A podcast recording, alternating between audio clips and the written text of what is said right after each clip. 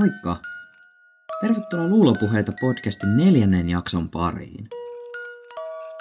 Hypätään tällä kertaa ihan suoraa asiaa. Tänään puhutaan eräästä tapauksesta, jota multa on itse asiassa pyydettikö jo parikin kertaa, ja se on ollut myös alusta asti mun omalla listalla. Mutta koska tätä pyydettiin niin innokkaasti, niin mä päätin, että tehdään tämä jakso nyt eikä myöhemmin.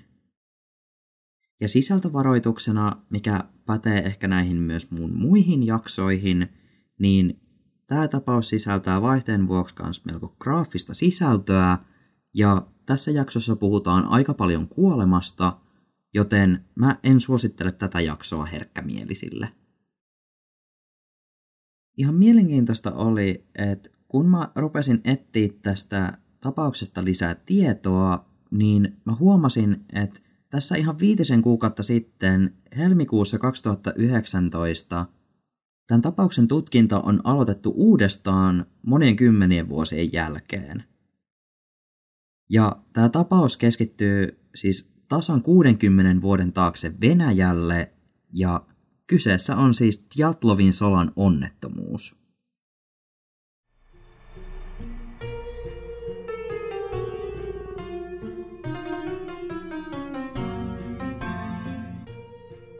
Tammikuussa vuonna 1959 kymmenen nuoren aikuisen joukosta koostuva retkikunta lähti vaellusmatkalle kohti Pohjois-Uralin vuoristoa. Ryhmä koostui suurimmaksi osaksi Uralin teknillisestä valtion yliopistosta valmistuneista opiskelijoista. Osa heistä oli esimerkiksi insinöörialan opiskelijoita, toiset taas fysiikan alan opiskelijoita. Ja suurin osa näistä vaeltajista oli tosiaan vaan päälle parikymppisiä. Näiden valteen tarkoituksena oli hiihtää Otortenin vuorelle, ja Otorten on 1234,2 metriä korkea vuori. Se sijaitsee Pohjois-Uralin alueella lähellä Komin tasavaltaa. Maantieteellisesti toi alue on havumetsä ja tundraa, ja siellä on talvi aika paljon kylmempi, ankarampi ja pidempi kuin esimerkiksi Suomessa – se on myös suomalais-ukrilaisen kansan mansien perinteistä asuinaluetta. Talvisena helmikuun aikana retkikunnan valitsema kulkureitti oli korkean vaikeusasteen alainen. Matka Otorten vuorelle oli määritelty kategoria kolmen reitiksi, eli kaikkein vaikeimmaksi. Vaikka tämä Uralin vuoristo ei olekaan ihan yhtä tunnettu vaelluskohde kuin esimerkiksi Himalajan vuoristo ja sen tunnetuin vuori Mount Everest, niin on se kuitenkin myös todella haastava kokeneellekin vaeltajalle. Otortenin vuori on kyllä huomattavasti esimerkiksi Everestia matalampi, mutta sen korkeus on kuitenkin huomattavat 1234 metriä.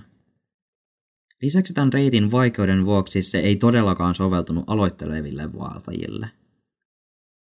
Nämä ryhmän jäsenet oli kuitenkin tunnetusti kokeneita vaeltajia ja heillä oli kokemusta esimerkiksi pitkän matkan hiihdosta ja yleisesti vuoristosta liikkumisesta ja selviytymisestä erämaassa.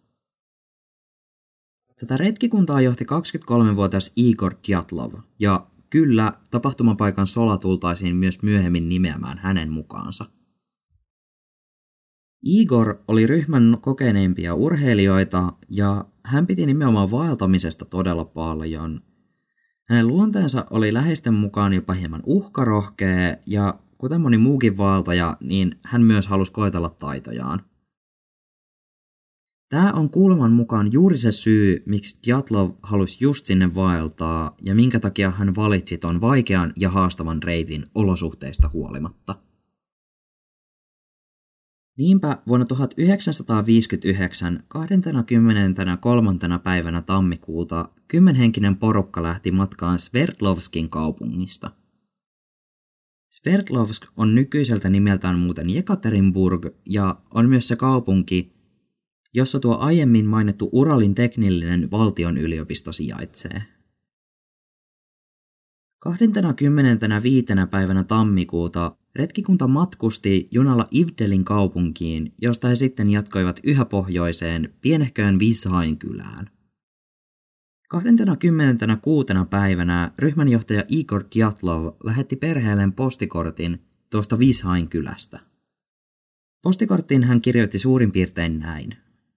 Hei kaikki, tänään 26. päivä lähdemme reitille. Saavuimme tänne hyvin. 12-15 helmikuuta matkaamme Sverdlovskiin.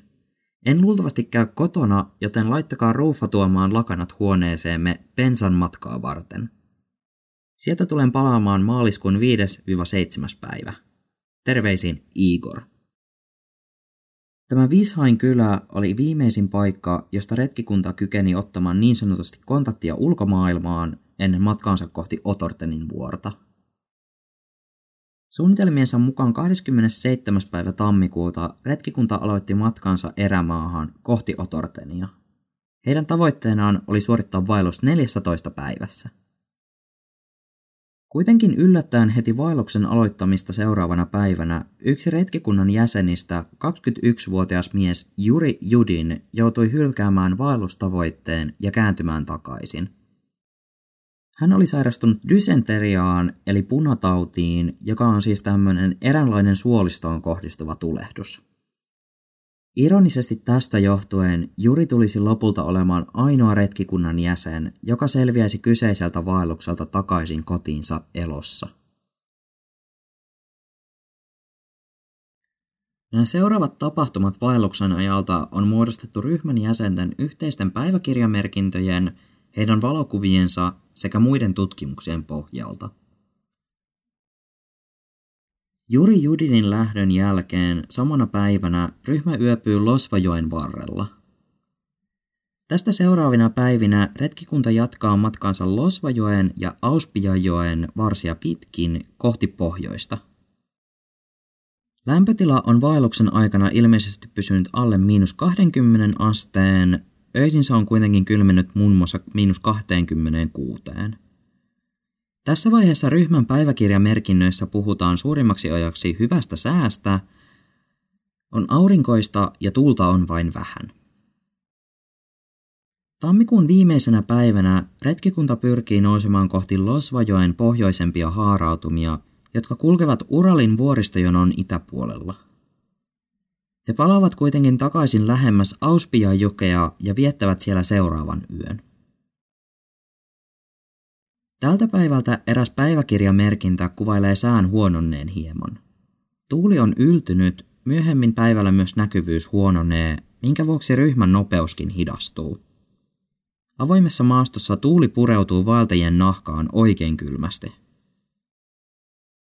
Helmikuun ensimmäisenä päivänä laaksoalueelta lähtiessään retkikunta keventää kantamuksiaan ja valmistautuu tulevaan nousuun. He jättävät joen lähelle osan tarvikkeistaan ja ruuastaan. He poikkeavat reitiltään noin 500 metrin verran ja kulkevat kahden kilometrin matkan kohti pohjoista. Tässä vaiheessa he saapuvat alueelle, joka tulevaisuudessa nimetään Diatlovin solaksi. Helmikuun ensimmäisen päivän vaelluksen lopussa noin viiden aikaan iltapäivällä ryhmä pystyttää teltan lumiselle Jolatsjaal vuoren pohjoisrinteelle. Tässä vaiheessa he ovat 16 kilometrin päässä Otorten vuoresta, joka sijaitsi siis reitin pohjoisimmassa päässä. Olemassa olevien tietojen mukaan ilta etenee normaalisti ja ryhmä aterioi noin 6-7 aikoihin iltapäivästä. Ruokailun jälkeen he ilmeisesti valmistautuvat yöpymään vuoren rinteellä. Tämän jälkeen kuitenkin kestää päiviä ennen kuin heidät lopulta löydetään ja heidän kohtalonsa selviää.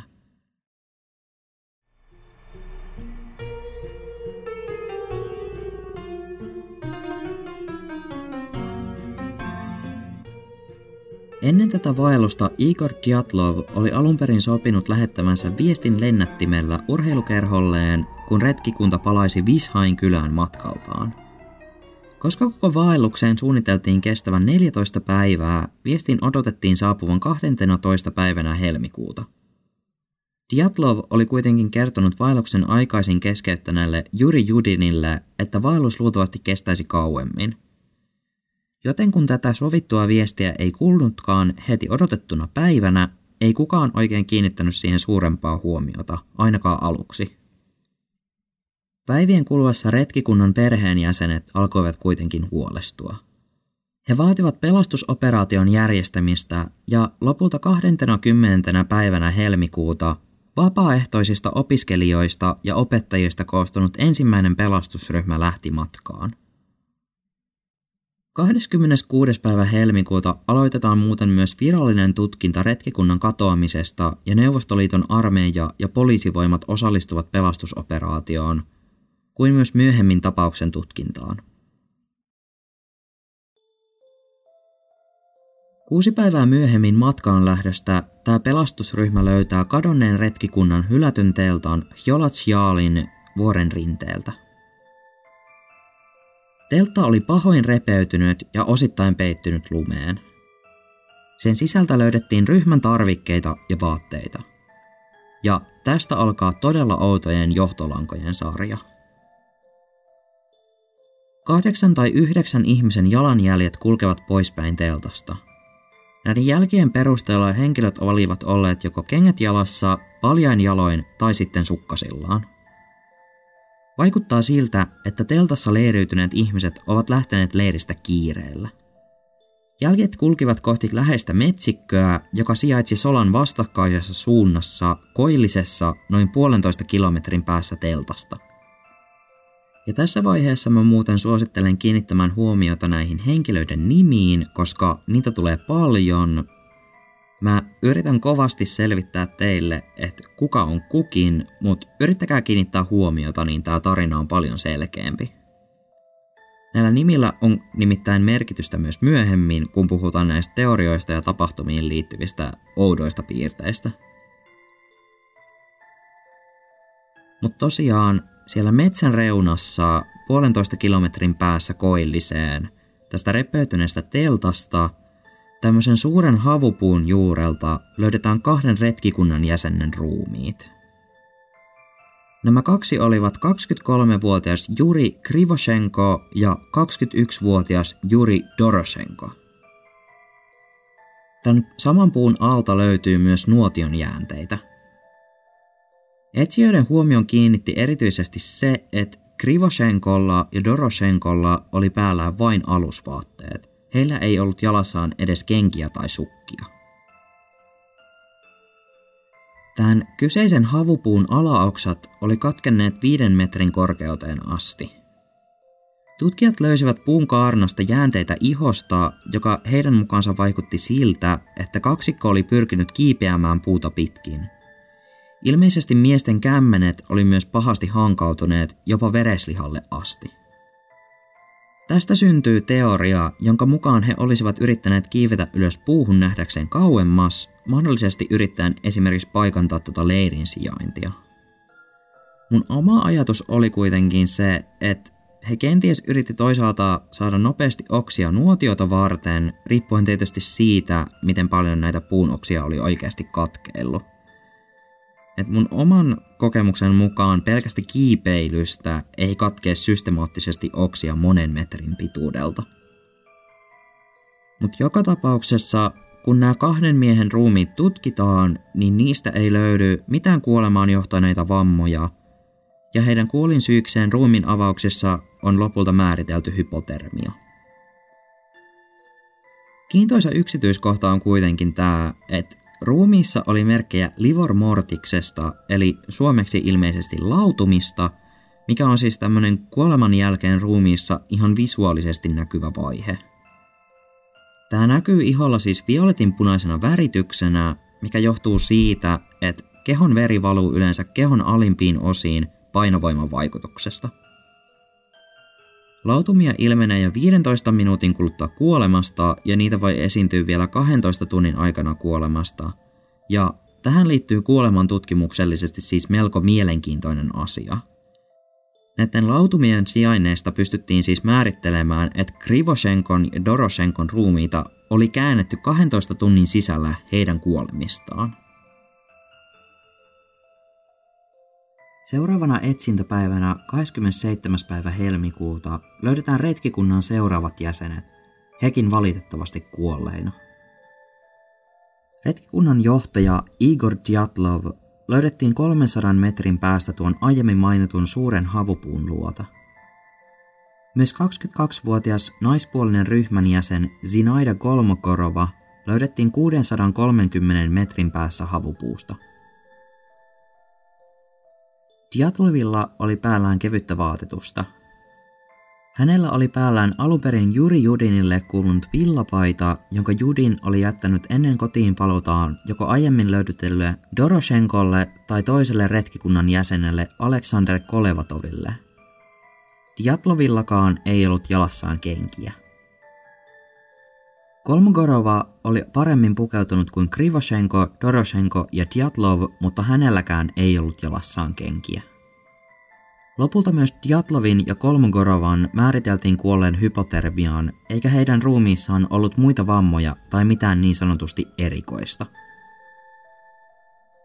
Maaliskuun viidentenä päivänä, kuusi päivää Djatlovin ja Kolmogorovan ruumiiden löytymisen jälkeen, löydettiin 23-vuotiaan Rustem Slobodinin ruumis.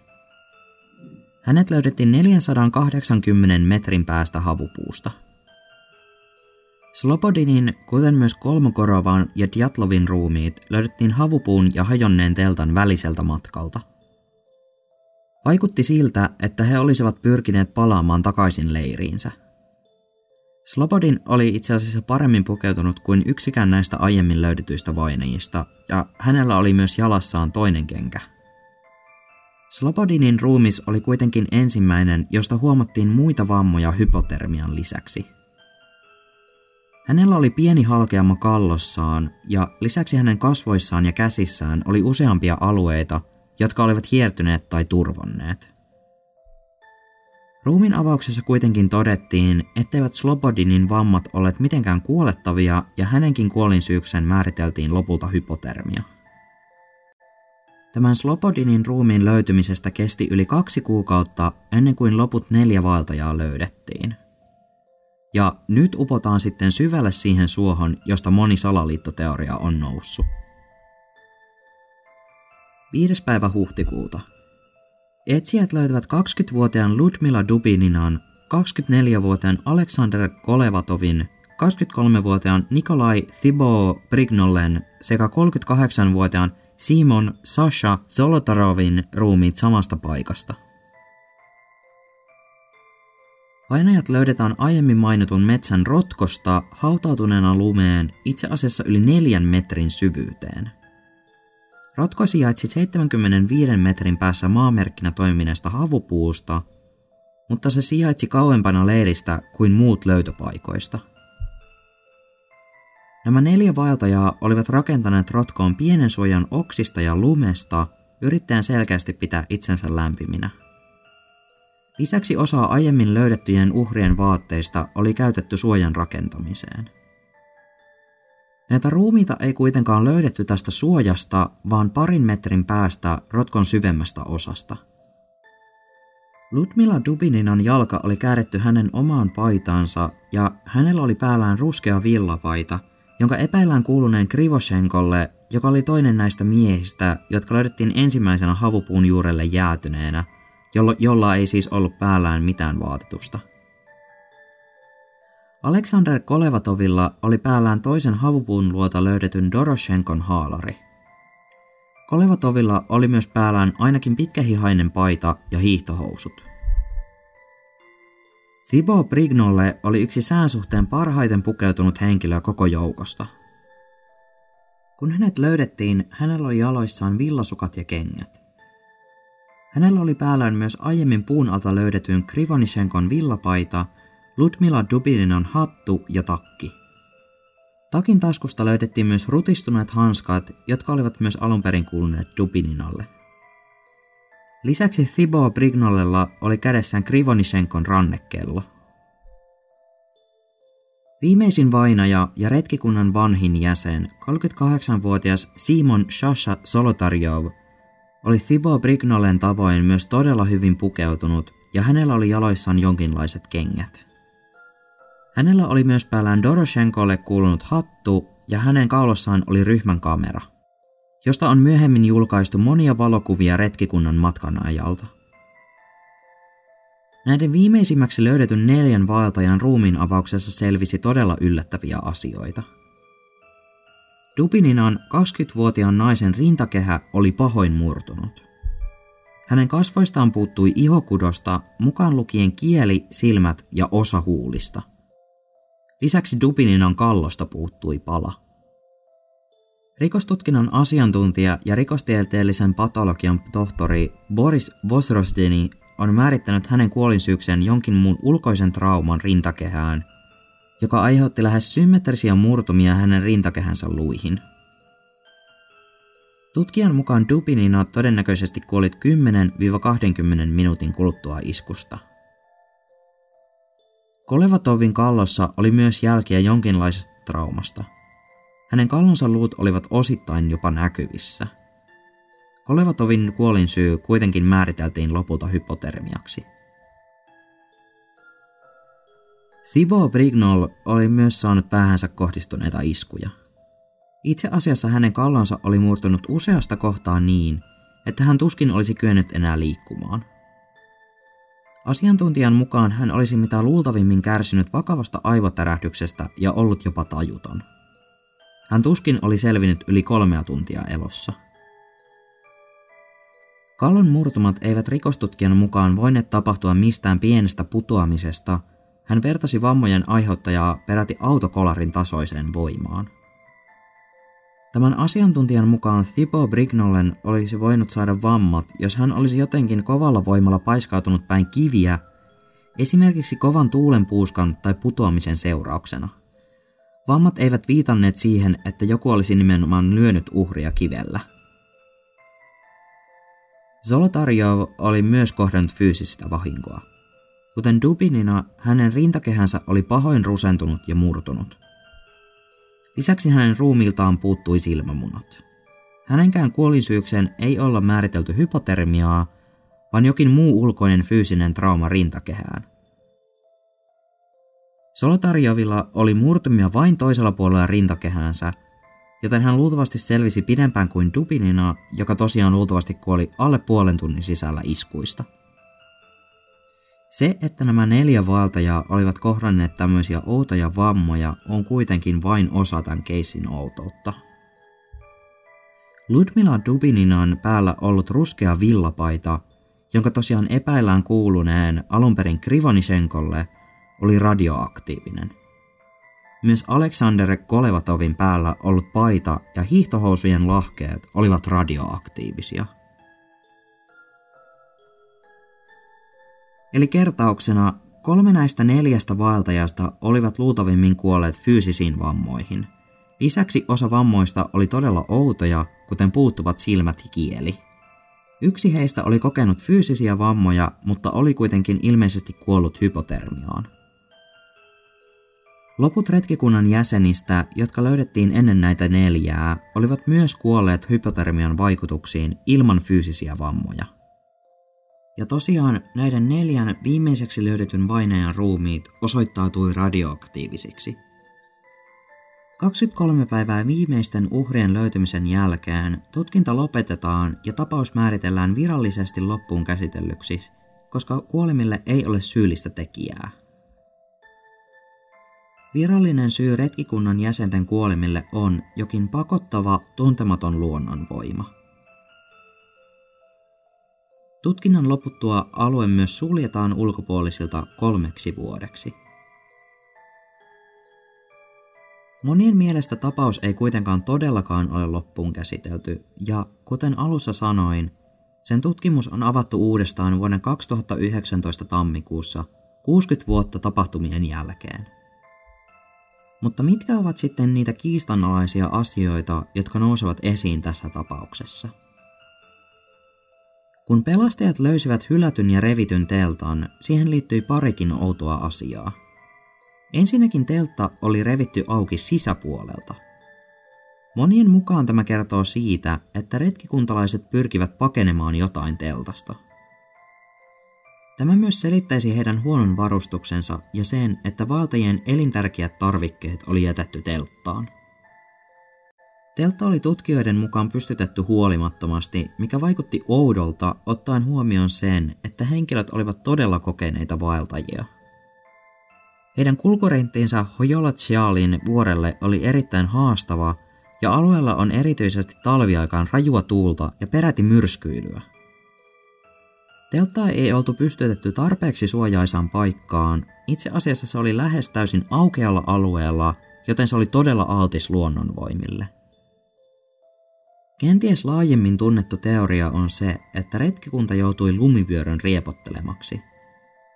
Aluksi ajateltiin, että teltta oli tähän nähden jopa otollisella paikalla. Se tosiaan myös selittäisi sen, että teltta oli revitty auki sisältä päin ja retkikuntalaiset olivat paineet paikalta huonosti varustautuneina. Teorian mukaan retkikunta oli havahtunut lumivyöryn ääniin ja paniikissa painut paikalta. Kuitenkin retkikunnan päiväkirjan mukaan lunta oli melko vähän ja laajempien tutkimusten mukaan alue ei todellakaan ollut aktiivista lumivyöryaluetta. Alueelta ei löytynyt oikeastaan mitään todisteita sille, että siellä olisi vastikään tapahtunut lumivyöry. Myöskään tietoja lumivyöryistä ennen retkikunnan leiriytymistä tai edes sen jälkeen ei oikeastaan ole. Telttahan löydettiin ensimmäisenä koko alueelta ja vaikka sen päällä olikin lunta, niin luulisi kuitenkin, että lumivyöry olisi peittänyt sen kokonaan alleen pois näkyvistä. Kuitenkin silleen, että se ei olisi ollut ensimmäinen asia, johon nämä pelastajat olisi kiinnittänyt huomiota. Mutta mulle mielenkiintoisia asioita oli nimenomaan noin vainajien päältä löydettyjen vaatteiden erikoisuus. Kuten mä aiemmin mainitsin, niin tuon havupuun alta löydetyt Krivonishenko ja Doroshenko tutkittiin, niin he oli tosiaan alusvaatteisillaan. Lisäksi heillä oli näitä lautumia kehoissaan, mikä viittasi siihen, että ruumita oli siirretty kuoleman jälkeen. Tämä mun korvaan kuulostaa loogisesti siltä, että nämä muut retkikunnan jäsenet olisi mitä ilmeisimmin ottanut näitä vaatteita näiden vainajien päältä. Koska juurikin näiden rotkosta löydettyjen neljän henkilön luota ja päältä löydettiin Krivonishenkon ja Doroshenkon vaatteita – Mä en kuitenkaan itse löytänyt tästä mitään muuta lähdettä, ja tää on ihan täysin mun omaa ajattelua. Moni muu on itse asiassa teorisoinut, että näiden kahden miehen alastomuus johtuisi hypotermian oireesta, jota kutsutaan nimellä paradoksaalinen riisuutuminen. Tällöin ihminen siis on niin paleltunut, että kehon reaktiona on tunne siitä, että lämpötila on tukalan kuuma – Tällöin henkilö sitten riisuutuu ja lopulta sitten tosiaan jäätyy nopeammin. Aluksi tämä kuulosti ihan loogiselta, mutta mulla on oma teoriani siitä, jonka mukaan Krivonishenko ja Doroshenko mahdollisesti kuoli ensimmäisenä. Mutta se, kuolivatko he sitten mahdollisesti kahdestaan, yrittäen puuhun kiipeämällä löytää leiripaikkaa, tai jopa havaita muita retkikunnan jäseniä, tai löydettiinkö heidät sitten kuolleina – vai kuolivatko he muiden retkikunnan jäsenten seurassa? Nämä on niitä asioita, joita me ei varmaan koskaan tulla tietämään. Mutta mä aika varmasti uskon niin, että nämä toiset vaeltajat joutui riisumaan Doroshenkon ja Krivonishenkon ruumiit yrittäessään pelastaa itse itsensä. Ja se nyt kuulostaa todella sydäntä särkevältä ja kamalalta. Yleisestikin ottaen mua kiinnostaa todella paljon se, että milloin kukin menehtyi. Doroshenkon ja Krivonishenkon lisäksi on vaikeaa määritellä tarkkaa kuolinaikaa muille. Voisi kuitenkin kuvitella, että ne kolme vaeltajaa, jotka kuolivat oletettavasti matkallaan takaisin teltalle päin, jähmettyi kukin paikoilleen omaan tahtiinsa. Kolmokorova oli kaikista lähimpänä telttaa. Hänen takanaan oli Slobodin, jonka takana puolestaan oli sitten tämä Igor Jatlov.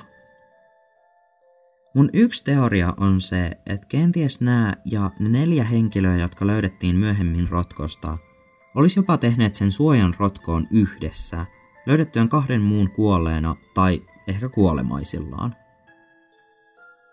Kenties Diatlov, Slobodin ja Kolmogorova lähtivät hakemaan teltalta tarvikkeita, jotta he voisivat selviytyä.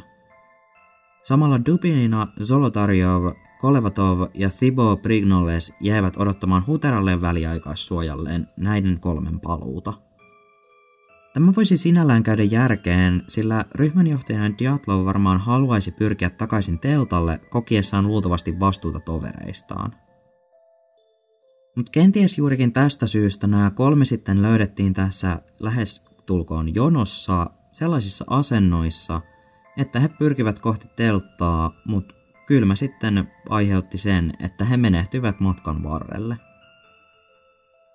Ja vaikka periaatteessa nämä neljän viimeisen kuolemat voidaan selittää luonnollisesti, niin on niissä kuitenkin mun mielestä aika paljon outoja asioita. On teorisoitu, että he putosivat rotkoon ja kuolivat sitten vammoihinsa ja hypotermiaan. Se kuitenkin kuulostaa vähän oudolta, koska heidän rakentamansa suoja oli nimenomaan ilmeisesti myös siellä rotkossa. Tästä mä en ole todellakaan aivan varma, mutta on se varmaan loogisinta, että rajuissa olosuhteissa tapahtuisi just jotain tämmöisiä onnettomuuksia. Tähän kuitenkin oli jännää, että esimerkiksi Dubininan ruumis löydettiin asennosta, jossa hän nojasi polvillaan istuen kiveä vasten. Asento oli siis sellainen, että hän tuskin olisi siihen itse pudonnut, ehkä hän sitten toisella viimeisillä hetkillään pyrki vielä nousemaan ylös, kunnes kipu ja vammat aiheutti sitten sen, että hän menehtyi paikoilleen. Joka tapauksessa toi kuva Dubininan ruumiista on todella sydäntä särkevä, ja hän näyttää siinä jotenkin todella avuttomalta ja lyyhistyneeltä.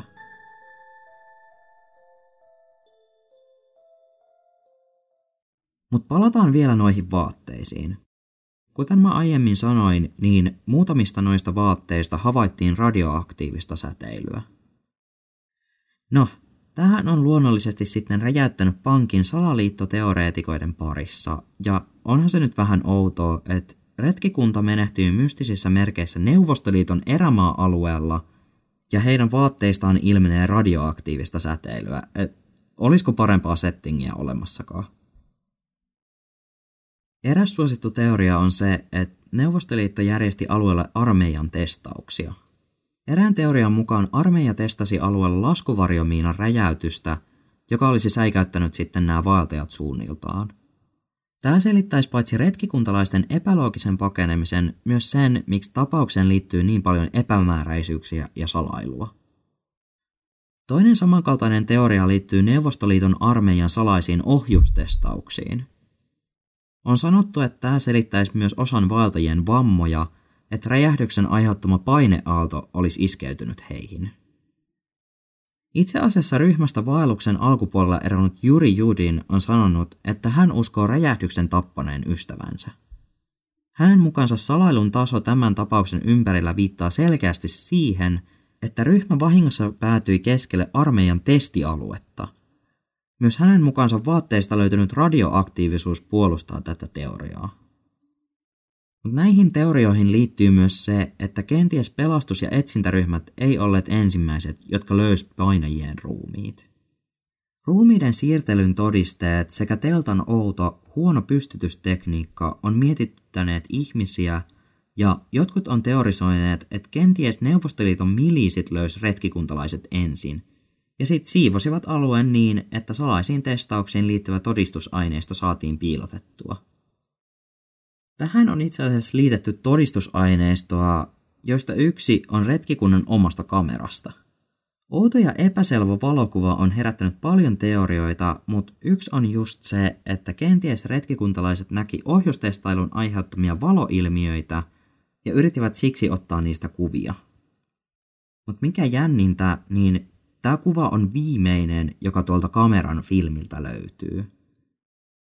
Tässä kuvassa näkyy siis kaksi outoa valopalloa, joista toinen on ikään kuin vähän niin kuin selkeästi pyöreä, ja toinen on puolestaan semmoinen sumea ja savumainen.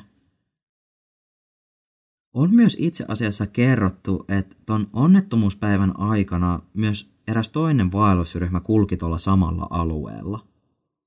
Tämä ryhmä ilmeisesti hiihti 50 kilometrin päässä etelässä tuona yönä ja he on kertonut nähneensä oransseja valokehiä pohjoisella yötaivaalla.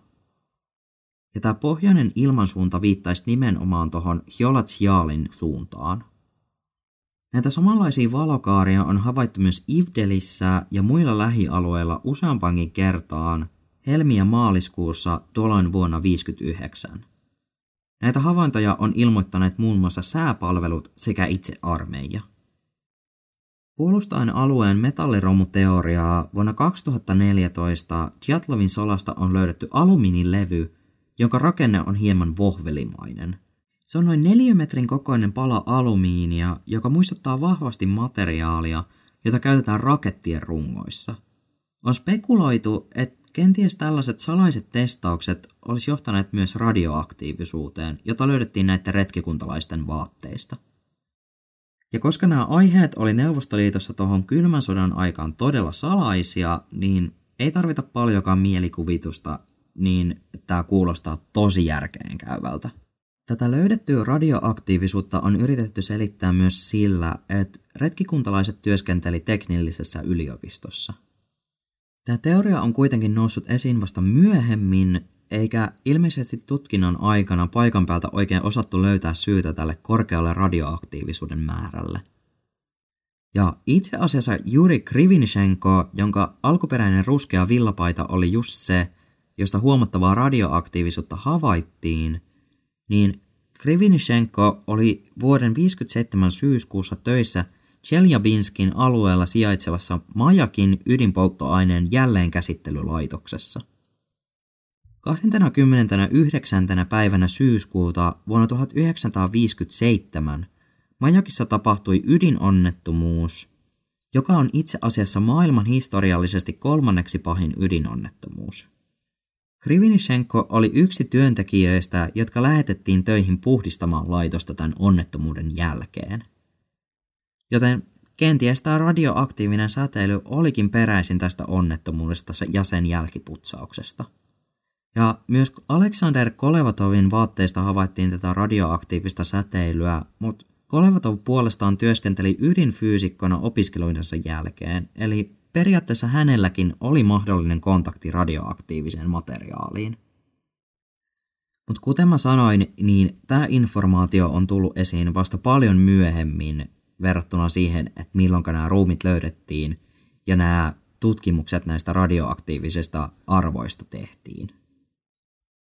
Näiden militarististen testausten ja luonnonvoimien lisäksi on tietysti kehitelty paljon myös muitakin teorioita ja on itse asiassa sanottu, että on kehitetty yli 70 erilaista Tjatlovin sodan mysteeriin liittyvää teoriaa.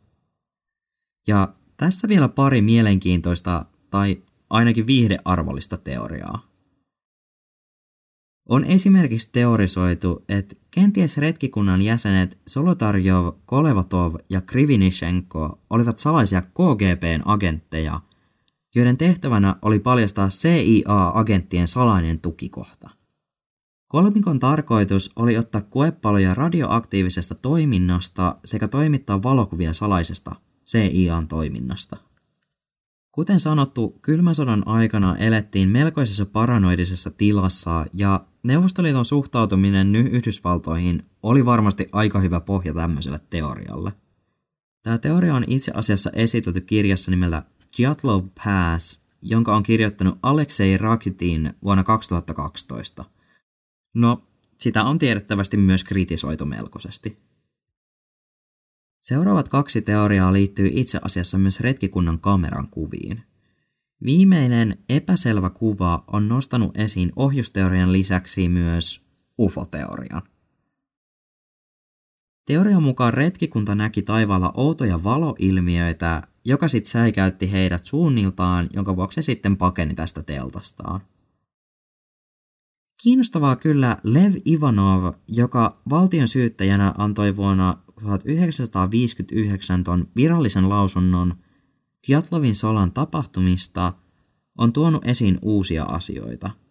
Ivanovin vuonna 1990 julkaiseman artikkelin The Enigma of Fireballs mukaan hän jätti pois erikoisia ja tärkeitäkin piirteitä tapauksen tutkimuksesta – hänen mukaansa nämä todistusaineistot kertovat jostain aivan muusta kuin normaalista luonnonvoimasta, joka tosiaan kirjattiin sinne virallisiin papereihin. Lev Ivanov on sanonut näin. Kun minä ja E.P. Maslennikov tutkimme tapahtumapaikkaa toukokuussa, huomasimme, että osassa nuorista männyissä metsän rajalla oli outoja palomerkkejä.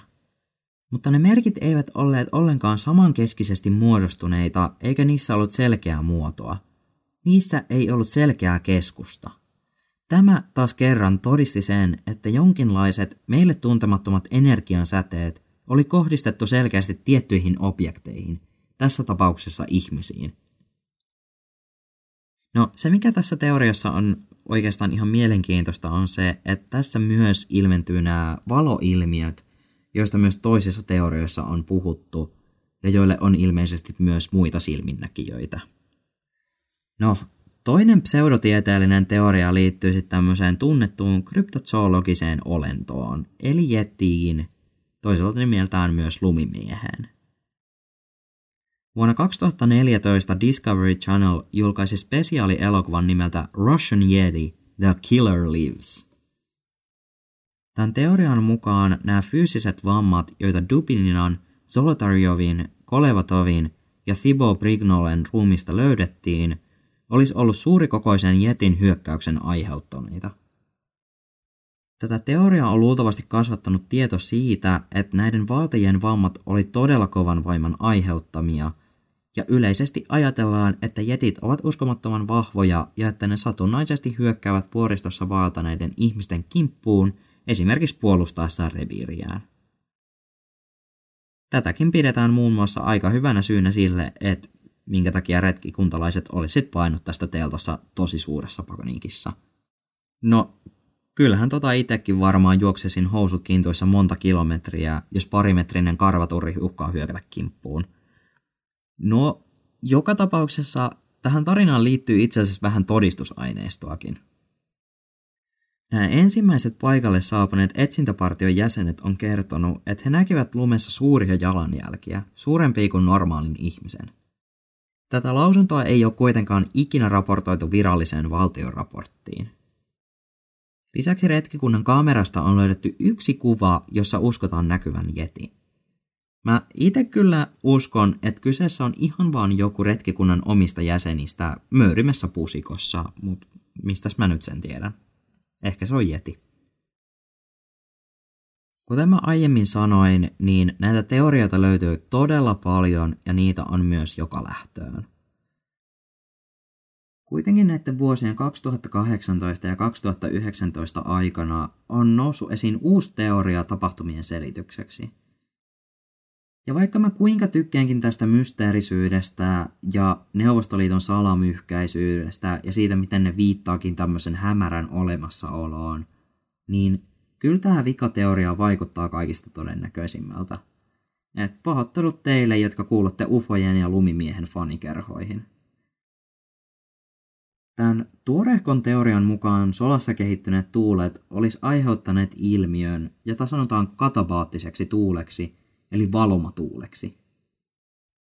Se on yleistä vuoristoissa, kun ilma esimerkiksi yön saapuessa viilenee ja tihenee.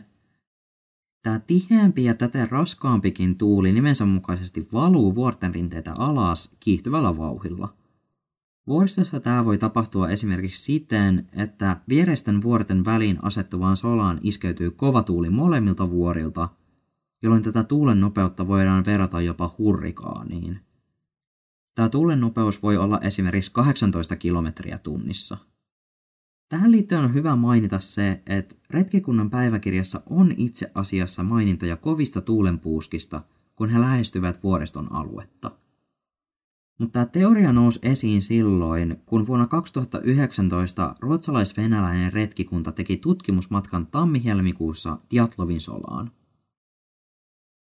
20 vuotta Djatlovin solan tapahtumien jälkeen Pohjois-Ruotsissa tapahtui hyvin samankaltainen onnettomuus. Anarisissa Ruotsin vuoristoalueella Helmin 24. päivänä vuonna 78 yhdeksän ihmistä kohtasi kovan säänmuutoksen. Lämpötila laski nopeasti ja tuuli yltyi suureksi myräkäksi, ja kun ryhmä ei kyennyt saamaan suojaa teltasta kovan tuulen vuoksi, he vaelsivat myrskyyn yrittäen löytää suojaa tai apua.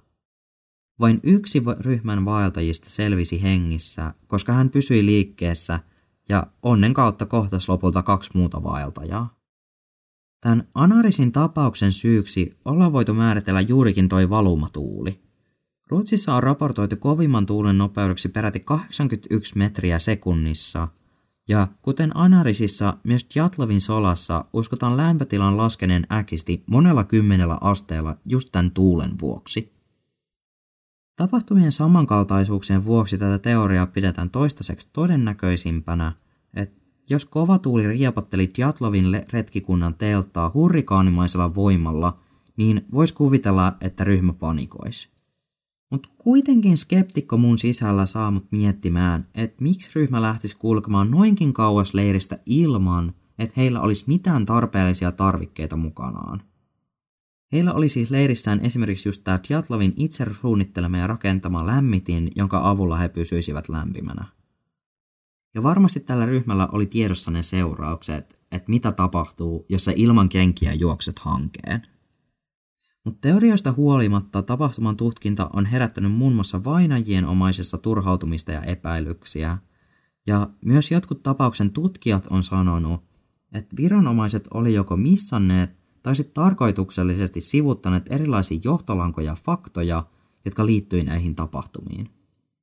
Näitä on esimerkiksi raporttien sekavuus ja joissain raporteissa mainitaan, että tapahtumapaikalta löydettiin runsaasti metalliromua. Nämä tietysti liittyisi tuohon militaristiseen testailuun, mutta tämän väitteen todenperäisyys on aika epäselvä. Tutkimusaineistona käytettyjen retkikunnan päiväkirjoja ympäröi myös oudot asiat. Alun perin tämän kolmukorovan päiväkirjana pidetty kirja on todistettu, että se ei edes kuulunut hänelle – Tämän päiväkirjan käsiala sekä monet yksityiskohdat ei täsmää kolmukorovan kanssa, joten tämän päiväkirjan kirjoittaja on täten tunnistamaton. Olisiko se mahdollisesti jonkun paikalle asettama väärennetty todiste vai ihan täysin keksitty asia? Tämä päiväkirja siis ei ollut se sama, josta mä oon puhunut tässä aikaisemmin.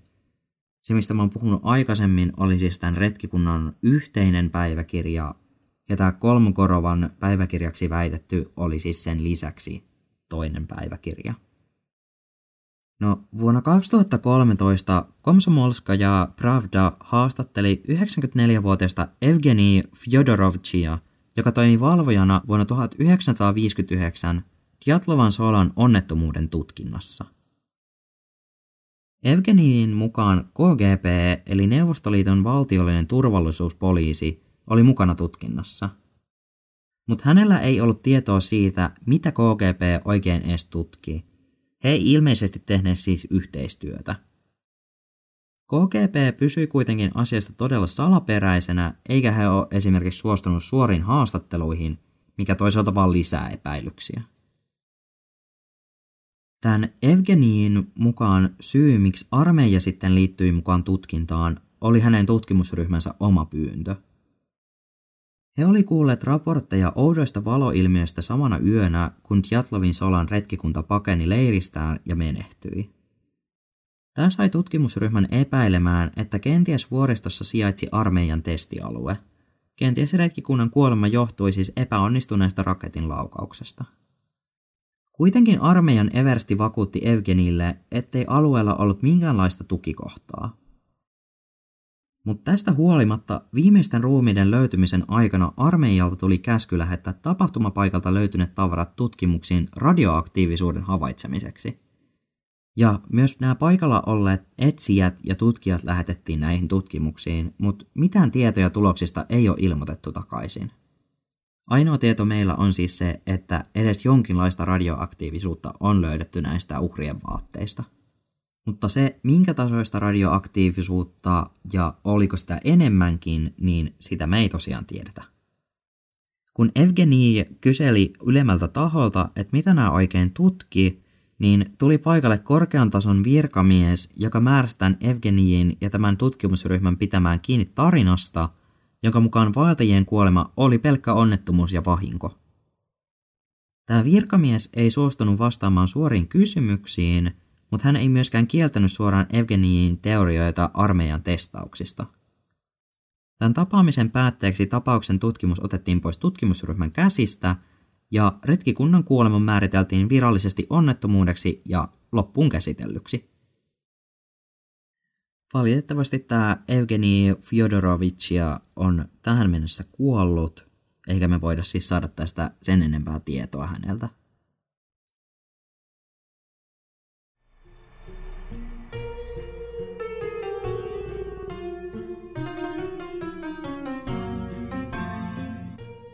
Tähän tapaukseen liittyisi vielä vaikka kuinka paljon erilaisia yksityiskohtia, mutta niiden tonkimisesta saa kyllä itselleen vaikka aikaiseksi ihan elämäntehtävän. Et mä taidan oikeasti lopetella tämän jakson tähän. Mutta tämä on ehdottomasti todella outo ja todella todella mielenkiintoinen tapaus. Ja jos se kiinnostaa enemmän, niin Diatlovin solalle on perustettu ihan oma nettisivu josta löytyy esimerkiksi kaikenlaisia karttoja ja kaavioita näiden ruumiiden löytymisistä, ja yleisesti ottaen hyvin laajasti tietoa tästä tapauksesta. Vaikka toisaalta tapahtumille on olemassa ihan loogisia selityksiä, niin kaikki tuohon tutkimukseen liittyvä outo salamyhkäisyys on mun mielestä semmoista, että se työntää mua itteeni tonne skeptisismin puolelle. Ja sit on myös se, että Venäjä oli aluksi todella pitkään haluton avaamaan tätä tutkimusta uudestaan. Mun mielestä viimeksi 2018 on tehty jonkinlainen statementti, jonka mukaan tätä tutkimusta ei aloiteta uudestaan. Mutta jostain kumman syystä vuosi sen jälkeen, eli tänä vuonna 2019, tämä tutkimus on avattu uudestaan. Eli jään kyllä ehdottomasti seuraamaan tämän tapauksen etenemistä ja toivon mukaan se päättyy kuitenkin niin, että nämä vainajien omaiset sais vihdoin itselleen jonkinlaisen mielen rauhan. He on siis tosiaan jo vuosia yrittänyt saada tälle tapaukselle jonkinlaista päätöstä tai edes jonkinlaista laajempaa tutkimusta.